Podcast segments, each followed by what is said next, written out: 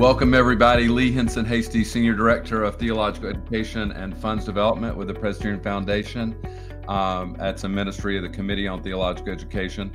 And I'm here with a Reverend Dr. Uh, Ed Newberry of Presbyterian Charlotte, honorably retired, uh, ordained in 1971 how many years ago? We, we, we, maybe we shouldn't calculate that, Ed. That's that's been a, that's been a minute plus. and um, thanks for making time today to have this conversation, and um, look forward to introducing you to to new friends, and also um, uh, for old friends to be able to hear and hear and see you today. Thanks for making time today in your home. I think your home office now, right? That's right, such as it is. um, and notice, friends, he's got books. He he reads, and he's going to share some resources with us today. Um, Ed is uh, was ordained in actually July of 1971 by Catawba Presbytery. Um, part of the reason I've invited him to be here today, uh, the Presbytery of Charlotte, which is uh, he's now an honorably retired member of, had a, a celebration um, of Catawba, and it's been something they've been talking about the history and legacy of Catawba Presbytery. But there was a video co-produced by the Presbyterian Foundation and Charlotte Presbytery that was previewed Saturday was your stated meeting, right? That's correct. Where did you gather Saturday? Well, I didn't. I wasn't able to get there, but it was at Covenant Church in Charlotte. Okay, very good, very good. Um, I, I zoomed into the meeting. zoomed in. Um, Ed is continues to be a sought after preacher, uh, longtime pastor at Memorial Presbyterian Church there um, in Charlotte. Served also in Chicago. That's where he I just learned earlier that's where he met his met his wife Dima, and um, when he was serving there, and um, uh, just so excited to have you here today, Ed, and uh, for folks to get to know you. People get used to us uh, talking about a vocation and call at the beginning of this. I know it's something that means something to you, and um, I often ask the Howard Thurman question: "What is the work your soul must have. I'm going to ask one that I've been, uh, it's actually Adia Maria Asasi Diaz. She asked this question is, what is the life story you celebrate today? What is the life story you celebrate? I would answer that by saying I celebrate being a part of the story that we're talking about mm-hmm. uh, because I am a part of the legacy of Catawba. And so I'm, I'm grateful to be a part of the story and I celebrate being retired and having a little more leisure time to to, to explore some of the things that, that I've been curious about over the years, to track down resources that I frankly didn't even know existed. And mm-hmm. I want to talk, I will talk about that a, a little bit more. Um, the, one of the things that you you also asked me about was my formation. What what actually contributed to my formation? Exactly. So I would say my story is is sort of a unique story uh, in that I've been a part of the Presbyterian Church all of my life. I was born to parents who were Presbyterian. My father was a Presbyterian minister. And when I was born, he was serving the Trinity Presbyterian Church in Decatur, Georgia, which okay. was a part of the PCUS. So I, I began my life uh, as, as, as part of the PCUS, was baptized in that church in 1947. Uh, subsequently, we moved to Charlotte, and then eventually my father got called to a church in Catawba Presbytery. So I was in, in Catawba Presbytery when, when I sensed the call of ministry. I was taken on care of Catawba Presbytery, uh, attended Pittsburgh Seminary. Uh, Catawba Presbytery ordained me, as you've said, in, in 1971 and shipped me off to Chicago. Uh, and then when I came back to serve at Memorial, we were still Catawba Presbytery. That was 78. Mm-hmm. So I've been a part of Catawba Presbytery for a number of years, and, that, and I like to say I'm a part of the story. Right. I mean, um, and in I was asking you earlier if you remembered. Um, it'd be maybe interesting for some of our folks. Please let us know if you're here. Glad to have you here. Uh, where you're watching or listening from, um, and whatever platform we'd love to know. Um, but you you said you remembered some of those folks who were at that that ordination service in 1971. Yeah, I, I do remember. I do remember some. Now, my, my, memory might be might be a little fading on some things, but I, I know my dad was there because he preached for the service. The late James Reese was there. I think he gave me the charge Okay. Uh, one of the historic figures in our area, the Reverend Dr. Uh, Arthur George, who was the dean of Johnson C. Smith Seminary for many, many years before it moved to Atlanta. By the time I was ordained, he was retired and an honored member of our presbytery.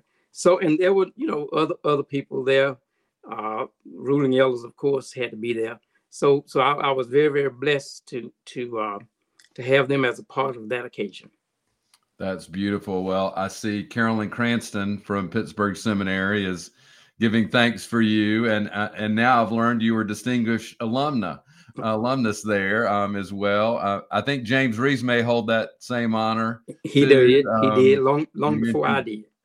okay, and um, glad to have Carolyn here. Robin uh, Sakula, thanks for being here. Really glad to know that both of them apart. And Glenn Bell as well. He's he's he speaks of you as a giant in the Christian faith and the Presbyterian Church. I agree with you, Gwen, and that's that's why we're having this conversation um, because some folks may not know and and not realize um, um, what a gift you are. I know you don't think of yourself that way, but um, there's others that do.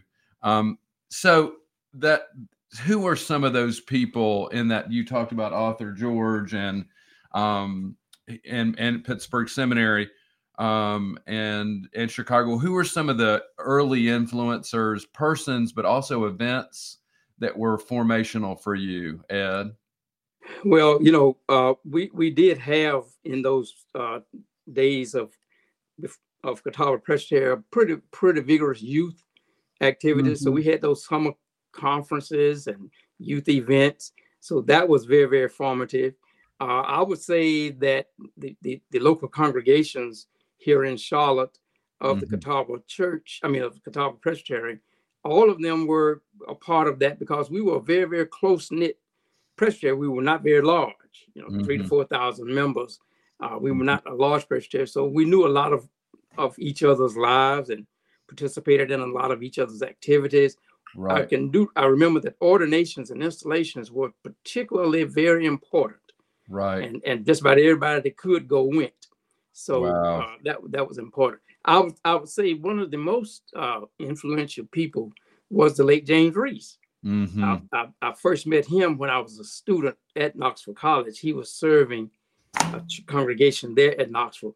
He moved to Charlotte to work for the Catawba Synod mm-hmm. in in in the uh, as an educator, and and so we renewed our acquaintances there, and and and then he of course went on to Philadelphia later on but he he I consider as a mentor and one mm. of the mm. great influences in my life.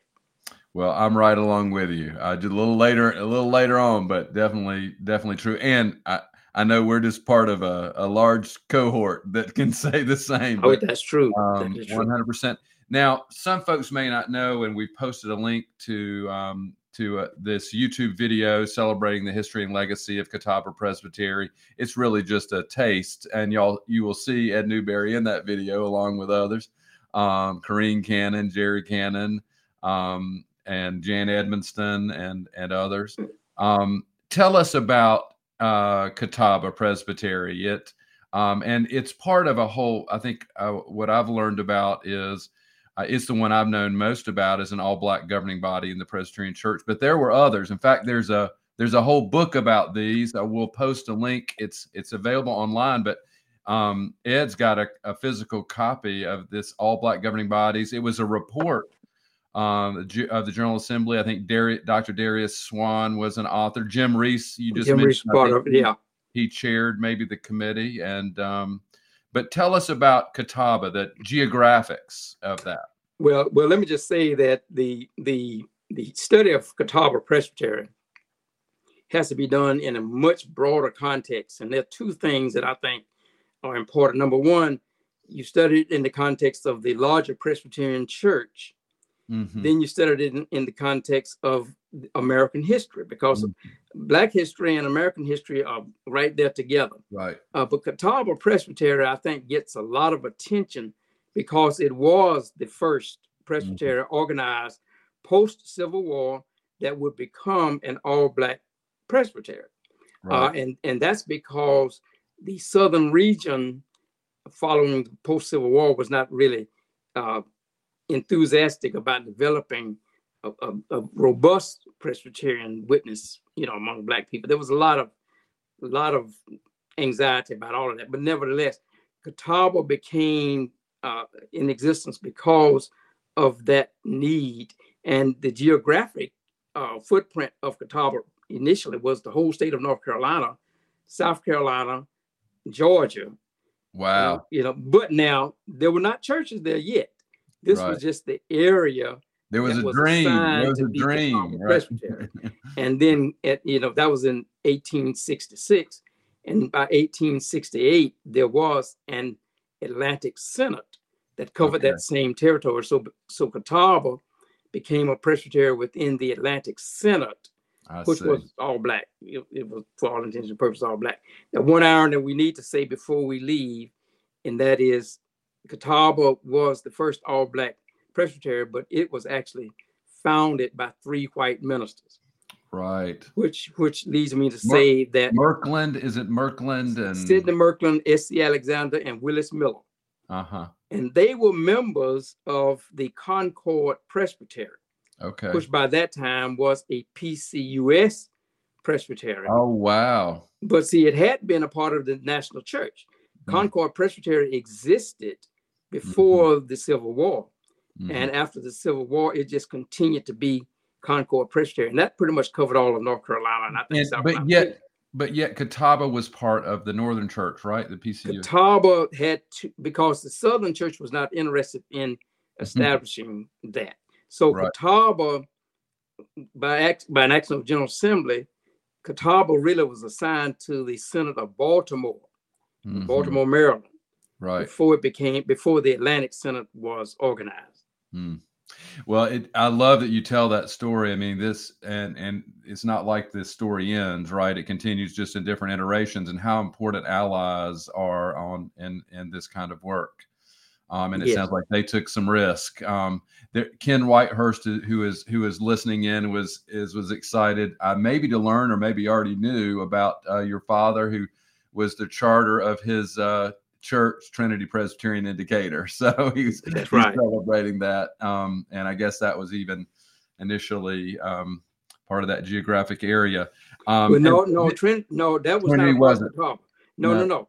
Uh, that was PCUS. Oh, okay. And, and that right. was a part at that time. That was a part of what was called the Georgia Carolina Presbytery. Okay. Which was a, a black presbytery within the PCUS, but that that didn't come about until later, I think probably into the 20th century. Mm-hmm. But that but that was not a part of Catawba.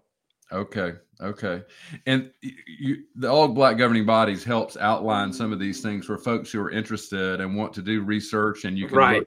and find out because it's this, this there weren't any straight lines here. I mean, no, no, no. It's a lot of a lot of overlap, and there's a lot of interesting details that explain you know why why these governing bodies existed. And I would like to say this: eventually, there were four black synods. Mm-hmm. Catawba was the second black synod. Okay. Atlantic okay. was the first. Catawba was the second. Then there was a synod in, over in the Tennessee, Alabama area called Blue Ridge. Mm-hmm. And then further west into Arkansas and Oklahoma and some parts of Texas, there was a synod called Canadian. Mm. But the Blue Ridge and Canadian Synods actually was formulated because of disputes when the denomination, when Presbyterian Church in the United States of America merged with the Cumberland Presbyterian Church. Mm. And the Cumberland Presbyterian Church was basically a Southern denomination and was still holding on to segregationist attitudes. So the those two synods actually became a part of the wider church as black synods because of the attitudes of the Cumberland Church at that time. Hmm.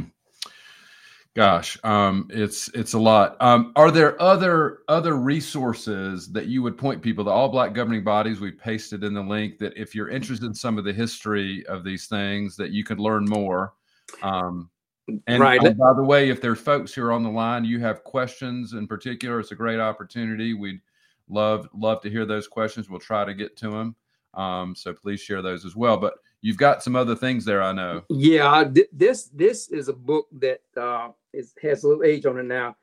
If Hold you it can back see- just a little bit. Hold it back just a little bit there. Okay, the title the title is Presbyterians and the Negro: A History.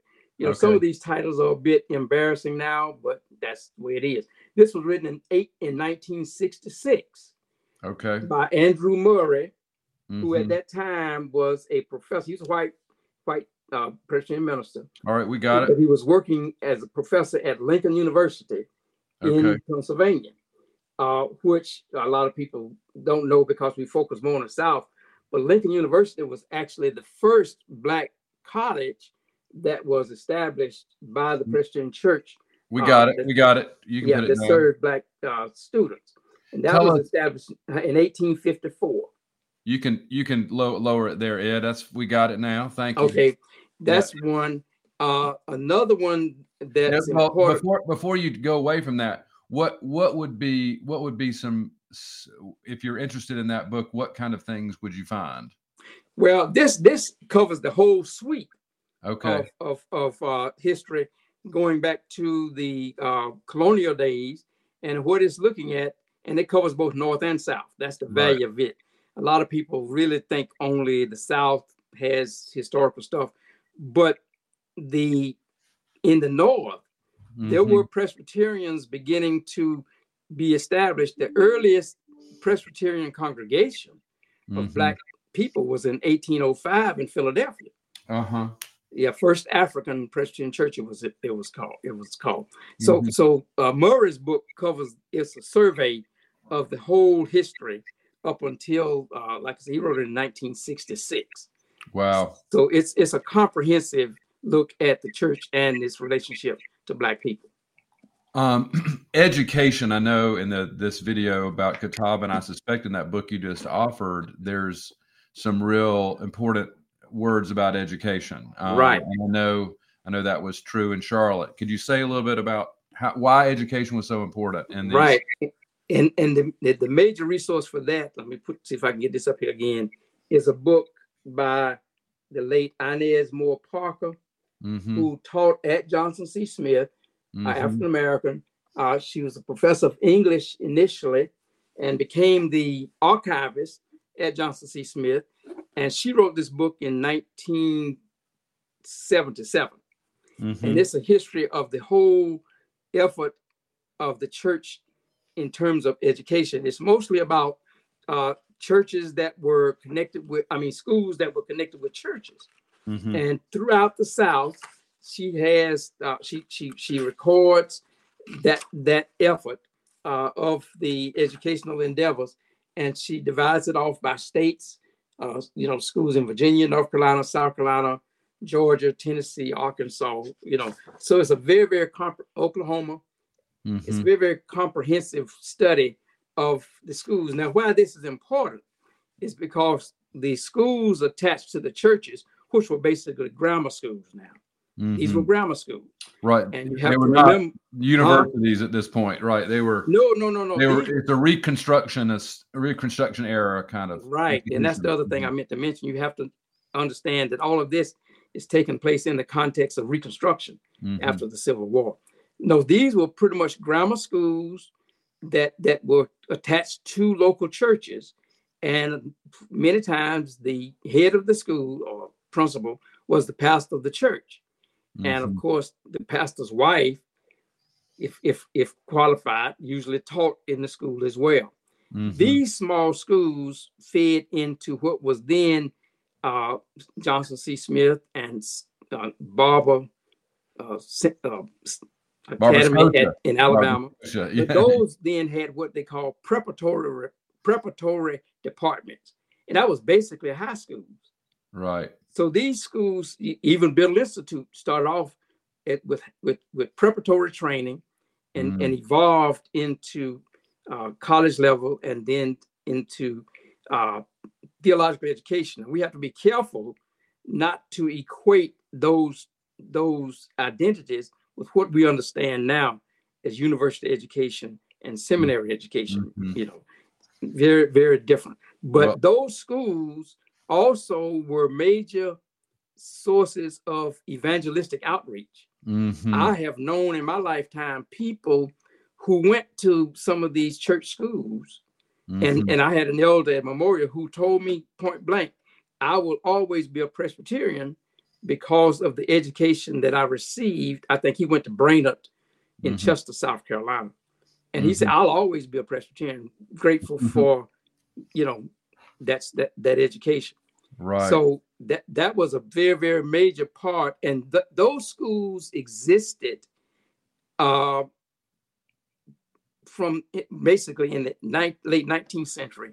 As the 20th century started, economic factors got into it, and unfortunately, by the Great Depression, many of Mhm. these schools could not survive, and so they sort of went out of existence. So um, you mentioned there uh, there's an evolution, and, and it is true for theological education broadly. But I got to say, you were saying earlier about how important ordinations were, and everybody would gather. That that was part of that was part of it, right? Is to edu- is to to be able to to educate teachers and clergy and others. All right, and Right, um, right. I mean, the, the, the, the, the schools of like Smith and Scotia Seminary and, and Knoxville College and mhm, Stillman College in Tuscaloosa, which was PCUS, mhm, those schools really began as the, the, the, the, college level, if we would Mhm. call it that, really served to prepare preachers and teachers. mhm, Remember, you know, you you were you were at a stage in, in history where there needed to be preparation for that teaching force that would help, as as the old language had educate the race. Mhm. So these were very very important institutions. Now they were they were comparable to other institutions in other denominations as well. Sure. Mhm. Uh, I, I have to say, uh, there's been a couple of comments by Antonio Lawrence. I don't know if you know him, but he's I, that's yeah. He's the son of one of my one of my peers. Yeah, okay. He he is he's thankful for your wisdom and um I and- knew his and- daddy. Yes. and reiterates that you're a giant African American Presbyterian church and a constant standard for leadership. I Yeah, I, I I would agree that. with that. But thank you, thank you, Tony.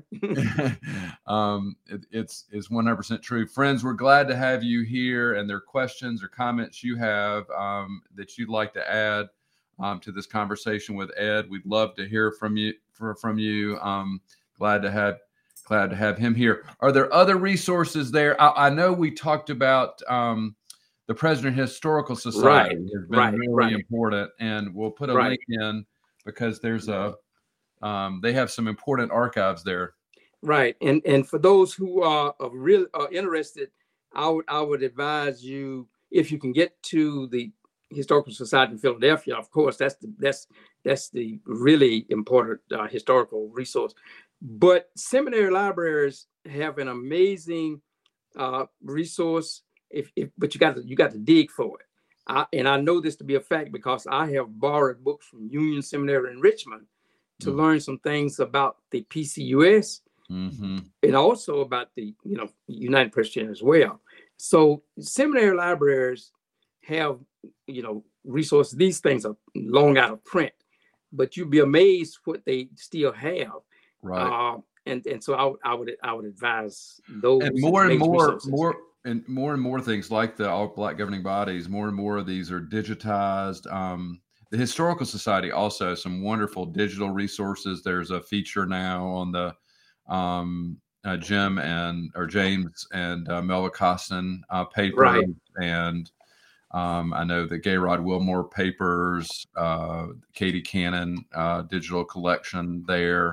So there's a, a lot of things that um, are definitely worth seeing. We'll put some links in there for folks to go and investigate. And there's just so much to learn. And and I know um, there's Betty Dura. Hello, Betty. Hello, Betty. Um, her says my father and sister attended McClelland Academy in Newnan, Georgia. I've never heard. I know Newnan, yes, but I didn't know McClelland. yes, that was That's one of the kind schools. schools you're talking about, right? Yes, that was one of those schools. Yes, and it was Mhm. likely connected with the church in Newnan. hmm Um, Ken Whitehurst is asking, is there a, a resource, maybe with the presbytery or somewhere, about the chartering of Trinity Decatur um, and uh, under your, I guess, your father in 1941? Yeah, the the the uh, the information for that, and this is another thing you would have to go to the minutes of Atlanta Presbytery because even though that church was not incorporated into Atlanta Presbytery, Atlanta Presbytery had a lot to do with its founding because it was considered to be a mission. I see. It's okay. a mission. So, so I would advise him to to um, check with Atlanta Presbytery. There is a book on Atlanta Presbytery as well that I have that belonged to my father that has some brief information, all too brief information about the beginning of the Trinity Church. Well, and probably at Columbia Seminary, you were mentioning earlier, I wouldn't be surprised that there would be minutes of Trinity Church there. Well, I'm, I don't know. I, okay. I, I, don't know about the minutes of the church, but mm-hmm. but again, the minutes of the Presbytery of Atlanta Presbytery, mm-hmm. at least in terms of the beginning, I know I know that it was a part of because I read it in this book that I have that is a history of Atlanta Presbytery. Um, uh, Robin Sakula, who's uh, a whiz at finding things, has, has found a, a link that she's posted about McClelland uh, Academy, by the way. So yeah, that was one of those um, schools. You, you, it's it's all working together. We work together to find find these and tell these stories. Um, our time is is is running short. Are there other things um, you're um, hoping to share, or things you're working on even now, Ed?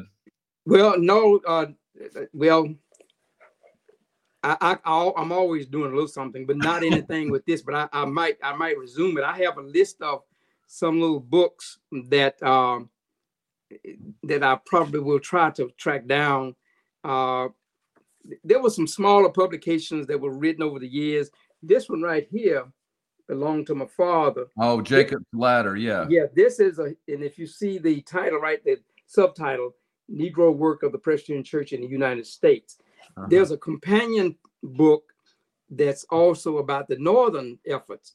Uh, mm-hmm. It's called Climbing Jacob's Ladder. I've made the mistake of loaning my copy to somebody else years ago, but it was written by a man named Jesse Belmont Barber, right. who was a black minister and served for a while as field secretary dealing with that. So mm-hmm. little books like this, I think, are very, very important for what I would call on the ground information.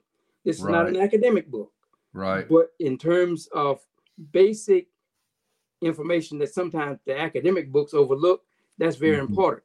I'd also say that anybody that's serious about this, pay attention to the bibliography mm. of, of these of these publications because that can direct you into some other resources that they drew on, but maybe did not have an opportunity to fully incorporate into their work. I have read some some some uh, books that that that I found of that. One of the books that I read for, uh, some time ago really spelled out the missions in the old United Presbyterian Church of North America, mm-hmm. the UPNA that merged with the Presbyterian Church USA in 1958 to become the United Presbyterian and Church. And you told me this in a previous conversation, which mm-hmm. I didn't know that Jim Reese, that's where he was originally that's ordained right. into UPNA. That's right. Jim Reese began his life as an AME. I see. But he got a scholarship to go to Knoxville College. and, and at Knoxville College, he became affiliated with the uh, United Presbyterian Church of North America. That's how those Presbyterian colleges and seminaries roll. People come. That's, that's a lot of that happened. And, and then he went on to the UPNA seminary in Pittsburgh, Pennsylvania, right. Pittsburgh Xenia, which, you know, it was an integrated, well, uh, they accepted Black students, right. which was very, very important, uh, you know, at that time. So that's a whole nother side of the history of, of, of African Americans in the Presbyterian Church that that I think needs a, a, little more exploration. Well, friends, we need days. We need a seminar. I was uh, telling, um, sharing with Dr. Newberry earlier, um, early in my work with theological education, the Reverend Dr. Katie Geneva Cannon, who was ordained in a Presbyterian meeting, the first African American woman in the Presbyterian Church to be ordained by Catawba Presbytery. That's right. Um, she had an event right at the front end of Brian Blount's uh, presidential inauguration called calling the order of the day. And uh, it brought together African American Presbyterians. It may be time to call the order of the day again sometime soon. Um, and uh, uh, and it sounds like Charlotte Presbytery is doing a little bit of that. And just a little. It's it's a it's a vast subject though. It's, it's very very so much, but so grateful and grateful for you being a resource and um, uh, still active in this. Um, I also uh, have appreciated that that Jerry Cannon, the, the, last one of the last acts that the presbytery took was to ordain uh, Jerry Lytle Cannon, Cannon um, too, and and and what a gift he has been. Uh, so many people from Catawba Presbytery. Uh, Jan Edmiston speaks to to how important it has been. This uh, again, I'm just having so much fun. I'm running overtime here. Everybody, thanks for being here. Um, please join us again. I will be back uh, soon. I actually in just a couple of weeks, March one, with um, William Yoo. He's written a, a, a book uh, about, and I've got the book here close by, but I don't have it right. What, wait, what kind of Christianity? Yes, what kind of Christianity? The history of slavery and the anti-black racism in the Presbyterian Church. Another very important resource, and and you're and I, am going to say he has a wonderful bibliography um, okay. and good index. So that's a great place to look. That's um, my next project. I'm gonna read that book. That's yes, March and come back to the show March 1st and ask questions. Amy Moiso from the Louisville Institute, who's done some work around conflict um, in in worship, working through conflict. She's going to be with us May 17th. Um, that's a little farther out. We're still filling in our schedule, but Raj Nadella, who's written on, uh, is a co-editing a book on the Bible and post-colonial thought and interpretation will be with us. Uh, so please join us and listen back to our podcast, review and subscribe. We'd love uh, to hear from you leading theologically.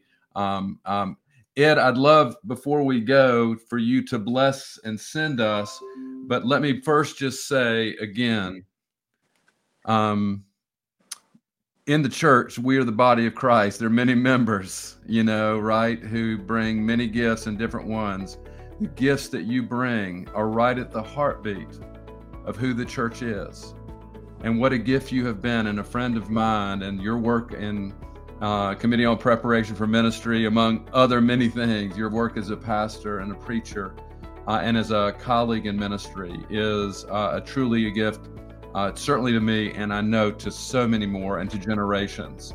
So thanks for who you are and what you do. And um, uh, blessings on you in these days and for many, many more. Thank you. Thank you for having me. Mm-hmm. Uh, I would like to, to end with a piece that I wrote from a piece that I wrote many, many years ago for a resource called, uh, wait a minute, let me get my camera, uh, Journey through the Lectionaries, a stewardship resource, um, worship resources. And uh, I'd like to share the benediction that I wrote for my, my, my segment. Please. Fellow believers, we leave this sanctuary and move into the world. Trust the promise of Jesus. My peace I give to you. As we go from this sacred gathering, let us honor that peace as the gift from God the Son, proclaim that peace as the will of God the Creator, live that peace as evidence of God the Holy Spirit. Amen. Amen. Hallelujah. Thanks so much again, Ed. Everyone, uh, we'll look forward to seeing you again soon. Stay safe. Thank you for having me.